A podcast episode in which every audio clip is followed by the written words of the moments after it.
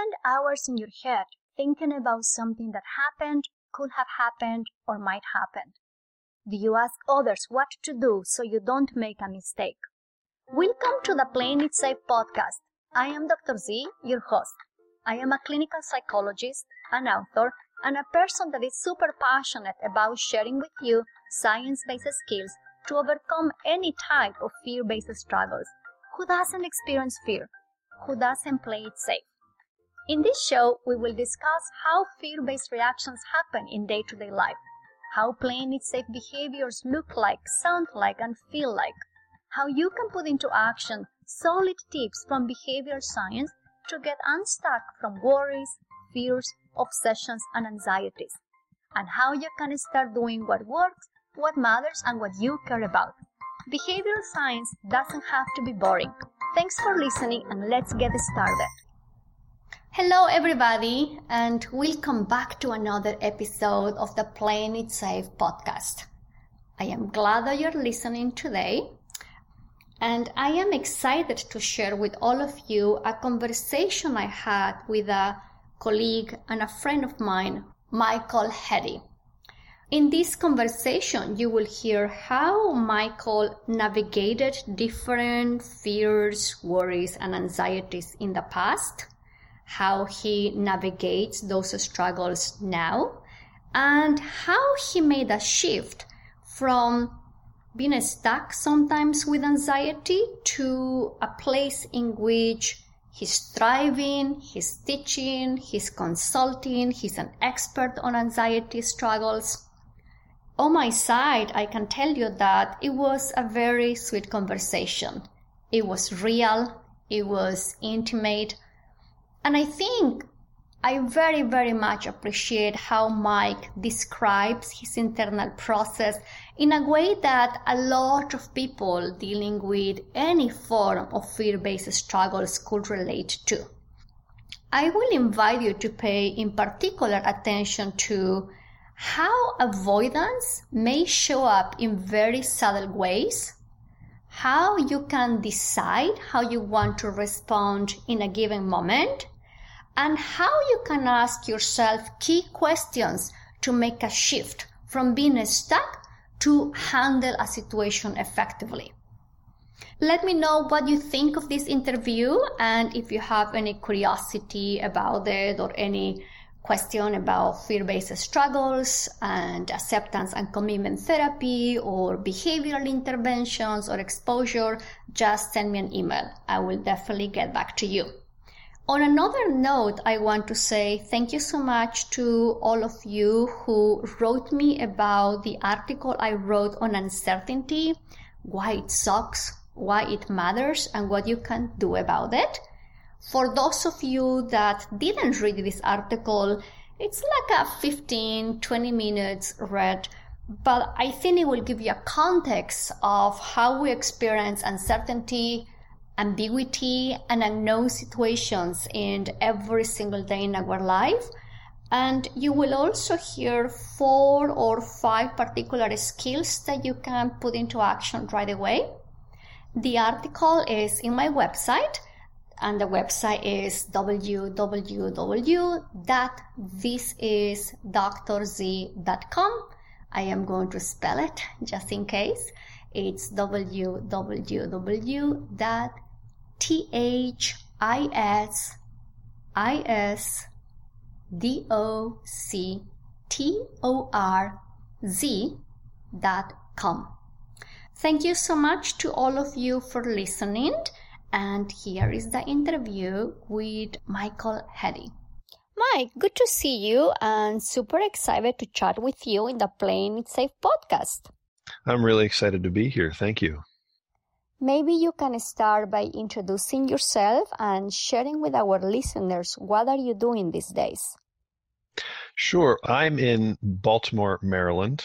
I am the co-director, co-owner of the Anxiety and Stress Disorders Institute, along with Dr. Sarah Crowley, who is my other co-director, and Sally Winston, who is the founder and executive director. We treat anxiety disorders, OCD across the lifespan from four years old to 100 years old. And right now we're completely telehealth because we're in the sort of shelter in place COVID 19. And that's what I've been doing for the last 13 years. What a treat to have your expertise today. And I thought that for today, we can chat about how to handle the fear of making mistakes. So many times we have this fear of things going wrong or this fear of being a failure and we want to do everything right and perfect. So I would love to hear how you have experienced that fear, maybe in your personal or professional life or in your work with clients. I certainly see it with myself. I think, you know, as you are a young professional trying to make your mark, mm-hmm. trying to establish yourself, there is that fear that you have to live up to some expectations, that a mistake along that way might derail you and prevent you perhaps from getting what you want or might make you look less than good or exceptional in the eyes of other people who you want to look exceptional in front of. When I first got out of grad school, I started doing adjunct professor job. I had an adjunct professor job at my uh, undergrad, my alma mater, and I was 25 and I'm teaching you know 18 and 19 year old undergrad students and I felt like a complete fraud but I desperately wanted to prove myself to be really smart and anytime I made a mistake in the class like you're just on display for 30 students you know your fit my face would get red and i mm-hmm. would feel stupid and you know you get feedback at the end of each semester and you start to realize that the people who do comment many of them don't but mm-hmm. the students who did comment it was usually pretty good feedback mm-hmm. you know uh, he's passionate he really knows his stuff and those made me feel really, really good mm-hmm. it also set up a future standard that i had to kind of like be that or more Ah. I couldn't falter below that. Like I set this bar for myself, and suddenly I'm like, uh oh, like now I got to live up to this bar that other people set for me, or at least I perceived it that way. Mike, thank you so much for sharing with us this personal experience and how at the beginning of your career there were these high standards about how you're supposed to be as a professional and how you're supposed to live up to those expectations. I think a lot of us we struggle with this wanting to do things right and perfect, and especially when you are starting a new job or you are in a new relationship or sometimes when you are starting a new hobby. If we can go back on time to one of those moments in which you are teaching and you're trying to live up to those expectations about how you should perform in front of your students and you are doing your best teaching and your mind starts coming up with those thoughts. Do I know what I am talking about? If you remember, how did you handle those moments? I am asking because I am always curious how we organize our actions, how we organize our behavior around particular fears that we experience at different times. So, how was for you in those moments to handle those doubtful thoughts that were showing up about your teaching and about your performance? You know, I wish I could say elegantly, but I think mostly I would avoid eye contact with the classroom. Mm-hmm. They probably didn't notice that, but I certainly was deliberately doing that. Mm-hmm. I would choose to stand behind the podium mm-hmm. instead of wander around the class uh, stand behind the podium to sort of hide. At least that's kind of it felt safer behind that podium in a way. And in, a, in a, probably in a more functional way, I went back to my original purpose of being there, which wasn't to be entertaining or to be liked. It was to be informative. Mm-hmm. My job is to teach, to convey an idea. So I started focusing on that a lot less than how I was coming across and that was probably one of the more functional ways of handling it. So i think a combination of distraction and then focusing back on what the value was in that moment. I think you are describing very nicely the subtlety of avoidant behaviors. Many times it's easy to catch avoidant behaviors because they are observable right? But other times avoidance behaviors can be very subtle. In your case, it seems that you were there teaching in your classroom, but no one would have noticed that you were avoiding eye contact or that you were locating yourself in a safe spot in the classroom. So I think there is a lot to say about how many times we may not even know when we are sadly engaging in avoidant behaviors. Now, in the second part of your response, you mentioned how at some point you realize that your job is to teach, that your job is to convey an idea to your students. So I'm just curious, how did that shift happen? that you went from engaging in some form of savile avoidance to actually tap into what matters to you, to tap into what I will say your personal values? That's a tough question. I think I stumbled into it back then. I mean, I might be able to articulate some perspective now uh, having 13 years experience doing anxiety work but at the time i had i was brand new to anxiety work and i was brand new to teaching mm-hmm. i stumbled into it i think it was i can't leave mm-hmm. i mean i could but i'm not going to leave the classroom that would be even more embarrassing so i got to stay here mm-hmm. so how do i want to stay here mm-hmm. how do i want to stay here do i want to stay here and look the way i was feeling which was embarrassed and ashamed or do I want to get back to talking and mm-hmm. to making points? And so I think it was it it wasn't always a deliberate I'm doing a therapeutic thing. This is a better therapeutic thing. I think I stumbled into you know what would later become my value which is focus on the the point of this teaching which is to communicate ideas and worry less about making mistakes mike it sounds like when you ask yourself this key question, how do I want to stay here in the classroom when I'm teaching?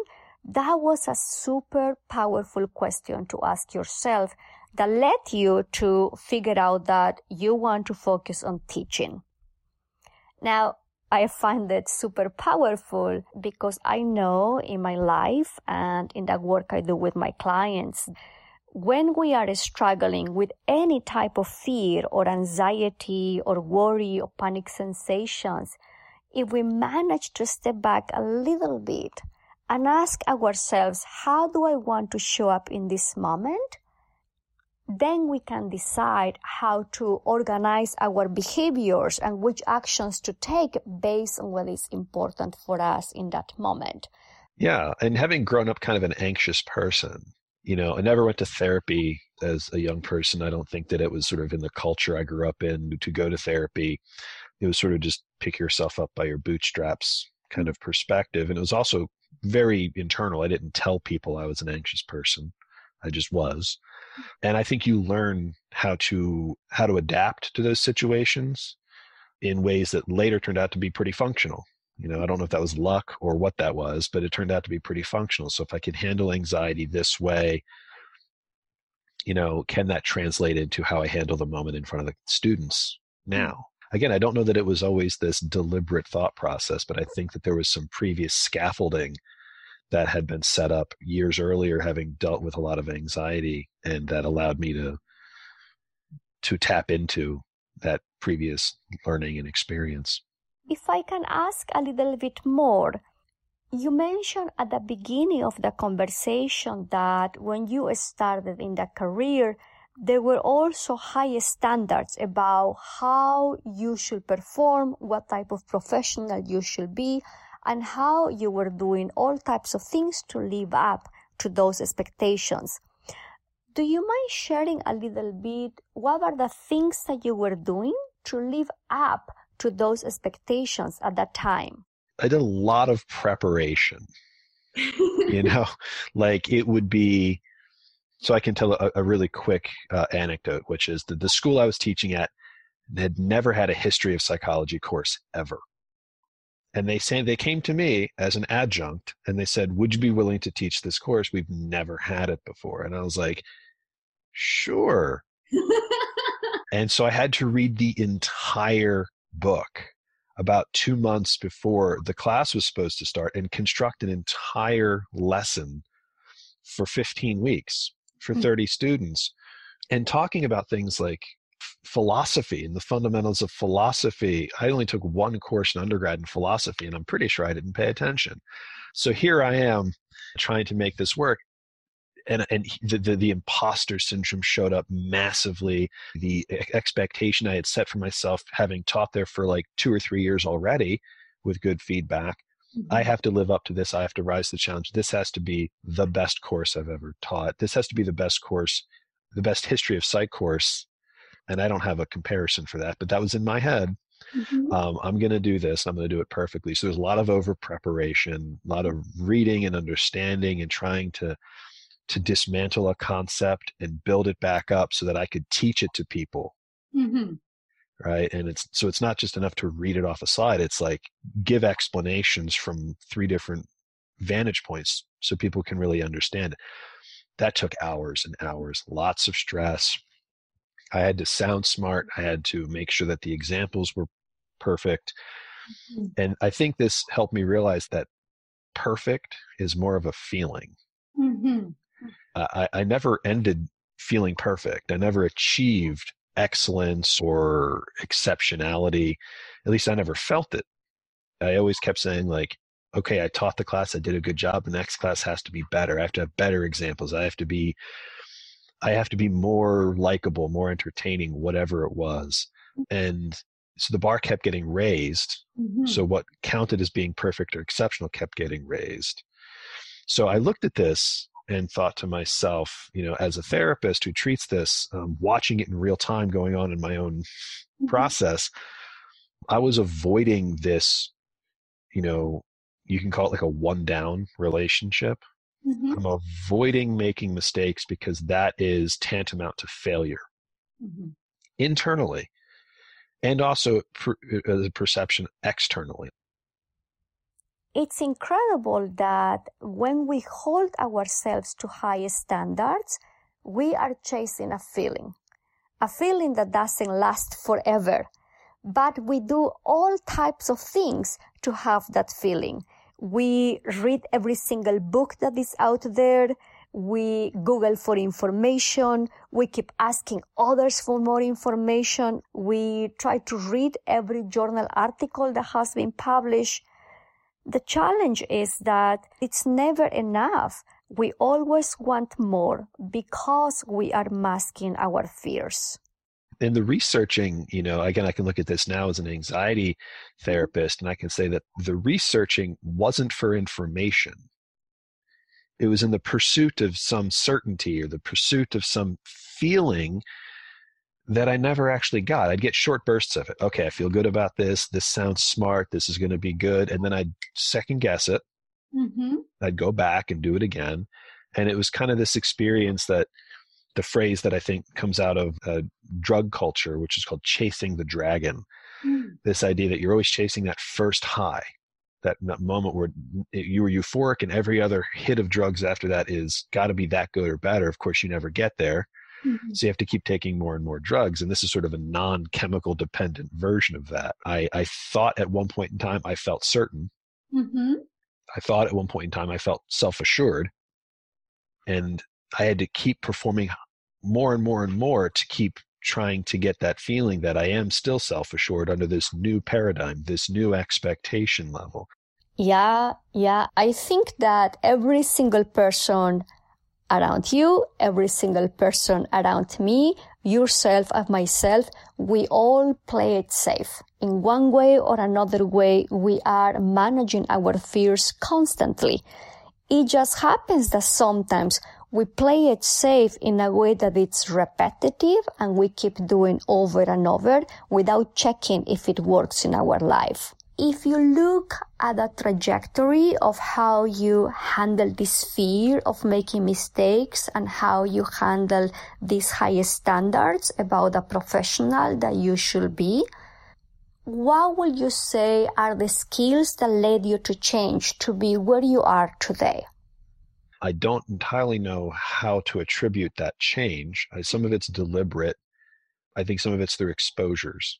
Mm-hmm. learning through doing. Up until a few years ago, I was sort of behind the scenes. I was just, I was a therapist. I ran some, you know, some consultation groups locally, but no one really knew who I was. And I made a concerted effort to put myself out there, to comment on Facebook groups, to to participate in podcasts, to throw my hat in the ring to present at conferences.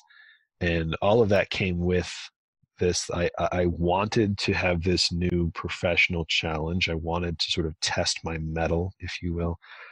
But all of that stuff, uh, similar to teaching, all of those feelings of an imposter came back. Like, do I really know what I know? How can I talk? I can talk to students all day long. I taught for a decade. Mm-hmm. And by the time I was done, it was like teaching was just like having a conversation. Mm-hmm. I felt like I could be a little bit more improvisational if I made a mistake because I was comfortable through the exposure process, I suspect. As a therapist trying to put himself out there professionally, it's a whole different ballgame because now I'm speaking to people I look up to. Mm-hmm. Like, oh, I'm going to speak, and then someone in the back of the room who literally wrote the book that I'm building a lot of my concepts on is listening to me. Very different experiences. Very different experience. And trying to get through that is still an ongoing process for me as we speak. I think it's an ongoing process, right? I don't think that facing our fears or doing the things that matter to us is a one time thing. It's actually the opposite. I think, like you are saying, we're constantly working towards them we're constantly checking how we are handling our fears. And I think this very interesting with fear-based reactions is that they can easily generalize to many situations. That's why many times we go day by day living with a collection of fears and we learn to handle them. I know for myself, I am afraid of choosing the wrong partner, being a bad daughter, making poor financial decisions, making a fool of myself. So I don't think I ever had only a single fear. I think I had a collection of fears. I think that every single day there is going to be a worry thought, there is going to be an anxious thought, there is going to be a fearful situation that we encounter and that we have to figure out how to respond to. Let me ask a little bit about how is for you the process of doing all the things that you are doing these days as a professional, teaching your students, consulting, presenting at different conferences. How does it feel to be living your values? I think I had something to say. Mm-hmm. Not that other people don't or that my way is particularly interesting. It's just I think I have something to say. I look up to people who can teach really well, like the men- the mentors in my life. I look up to, and I, in a way, feel jealous almost that they have this sort of capacity to communicate c- complex ideas to very smart people and and make them understand things just a little differently. And I kind of wanted to do that. I mean, I mm-hmm. I haven't been in the field forever, but I'm not a newbie, and I felt like I've had enough experiences and enough ways of looking at something that could be helpful, mm-hmm. that could be useful. So I wanted to challenge that next part of my career. I felt like that was important to me. I went from this socially anxious, shy person who never wanted to say anything to somehow mastering that and, and being able to communicate something in an interesting and helpful way it's incredible how once we figure out what is truly important to us, what's the stuff that matters, we are willing to put ourselves out there and we are willing to experience all the discomfort that we have to go through because it's important to us. It also looks like once we start taking these new micro steps, something shifts and we discover new things that we enjoy and we discover new ways of doing things. Like in your case, you discover that you do have unique ways of presenting information, that you have your own style. And to my knowledge, you get a kick from doing that. now, the process of putting ourselves out there, it's not easy peasy. Maybe it sounds easy when I say it, but we know it's not easy. It's hard work.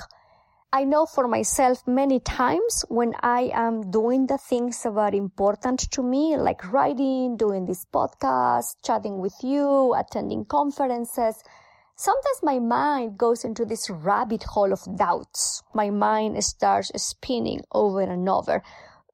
How do you handle that if that happens to you? And how do you catch when your mind is in a rabbit hole? That's a really good question.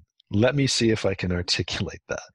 I think mm-hmm. that for me at least, there is this urgency that shows up mm-hmm. that isn't there most of the time. Like some things are important. Some things are things I want to work on. I, I put them on my list. I, I I think about them, but they don't feel urgent. Like fix it now, do it now, understand it now. And so I think when I'm in the rabbit hole, there's an urgency that shows up that doesn't tend to show up in other areas. Mm-hmm. To me, that might be a that might be a signal that I'm caught up in my own storytelling, because the story is what convinces me that things are, are dire, urgent, um, completely and totally drop everything you're doing to focus on that. And, you know, those are kind of rare, at least in my life. Thankfully, I don't have a lot of urgencies, mm. but my anxious mind, everything's an urgency. Mm-hmm. And it needs to be dealt with. I know what you mean. Our minds get very busy super quickly. It's like everything needs to be solved right now. I know for me it's a little bit silly, but when I am in a rabbit hole mode or when I am very stuck in my head, I start frowning. and then I get worried about all the wrinkles that I have. Yeah, I think learning those cues for yourself, right? And working with a therapist can be helpful with this too. Like they can spot cues that you might not be aware of. And if you can bring awareness to this process, like, look, when you get into an anxious state, a worried state, this is what you look like this is what you do and you can learn to spot that for yourself mm-hmm. and then those can become markers that oh whoops i've shifted into this other process of thinking that isn't helpful yeah i think that a lot of what we are doing in our lives and what we are teaching and coaching our clients is to know this how we are responding to a particular thought how we're responding sometimes to thinking with more thinking and to check how it really works to discriminate when a response is effective versus when it's not. Now, the other area or the other aspect that comes along with the fear of making mistakes or holding into higher standards that I see my clients struggling with, and certainly I see myself struggling with, is the imposter syndrome.